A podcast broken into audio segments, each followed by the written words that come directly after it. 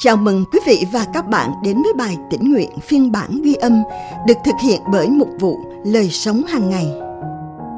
Bài suy gẫm hôm nay của chúng ta có tựa đề Được thanh tẩy. Dựa trên phân đoạn Kinh Thánh nền tảng được chép trong tiết đoạn 3 từ câu 3 đến câu 7.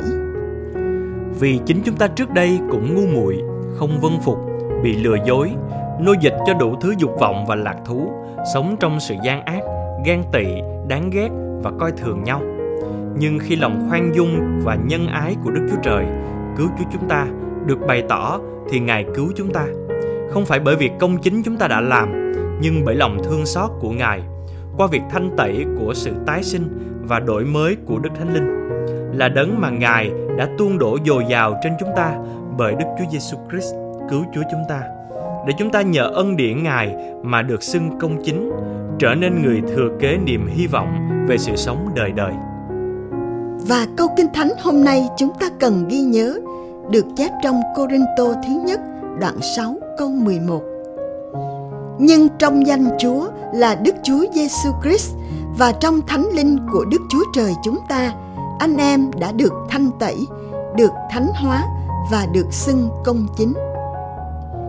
Bill, bạn tôi mô tả về Gerard, một người quen của anh ấy, là người xa cách Chúa trong thời gian rất dài.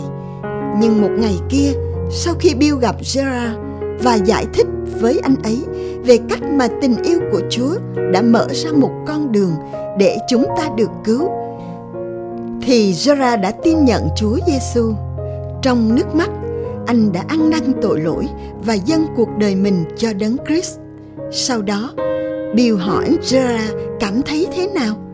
Lau đi những giọt nước mắt, anh trả lời, được thanh tẩy.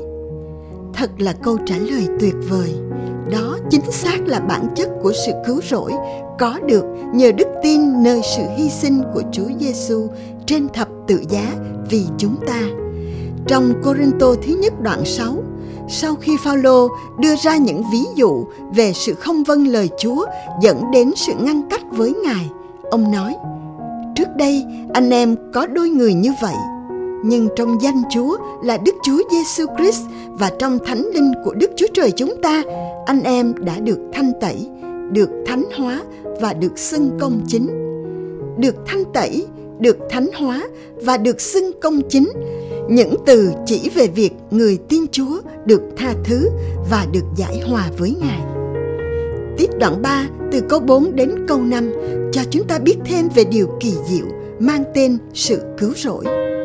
Đức Chúa Trời cứu Chúa chúng ta, cứu chúng ta không phải bởi việc công chính chúng ta đã làm, nhưng bởi lòng thương xót của Ngài qua việc thanh tẩy của sự tái sinh. Tội lỗi ngăn cách chúng ta với Đức Chúa Trời – nhưng qua đức tin nơi Chúa Giêsu, án phạt của tội lỗi đã được xóa sạch. Chúng ta trở nên những tạo vật mới, được đến gần Cha Thiên Thượng và được tẩy sạch. Chỉ duy Ngài cung ứng những gì chúng ta cần để được thanh tẩy. Vì sao bạn cần phải được Chúa Giêsu thanh tẩy và thánh hóa?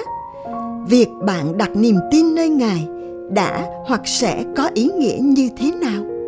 Chúng ta cùng nhau cầu nguyện lạy Chúa Giêsu, con biết con đã phạm tội với Ngài và con nhận ra rằng án phạt cho tội lỗi của con là sự ngăn cách với Ngài.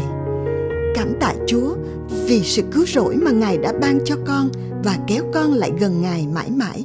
Amen. Cảm ơn quý vị và các bạn đã lắng nghe phiên bản ghi âm bài tĩnh nguyện hôm nay.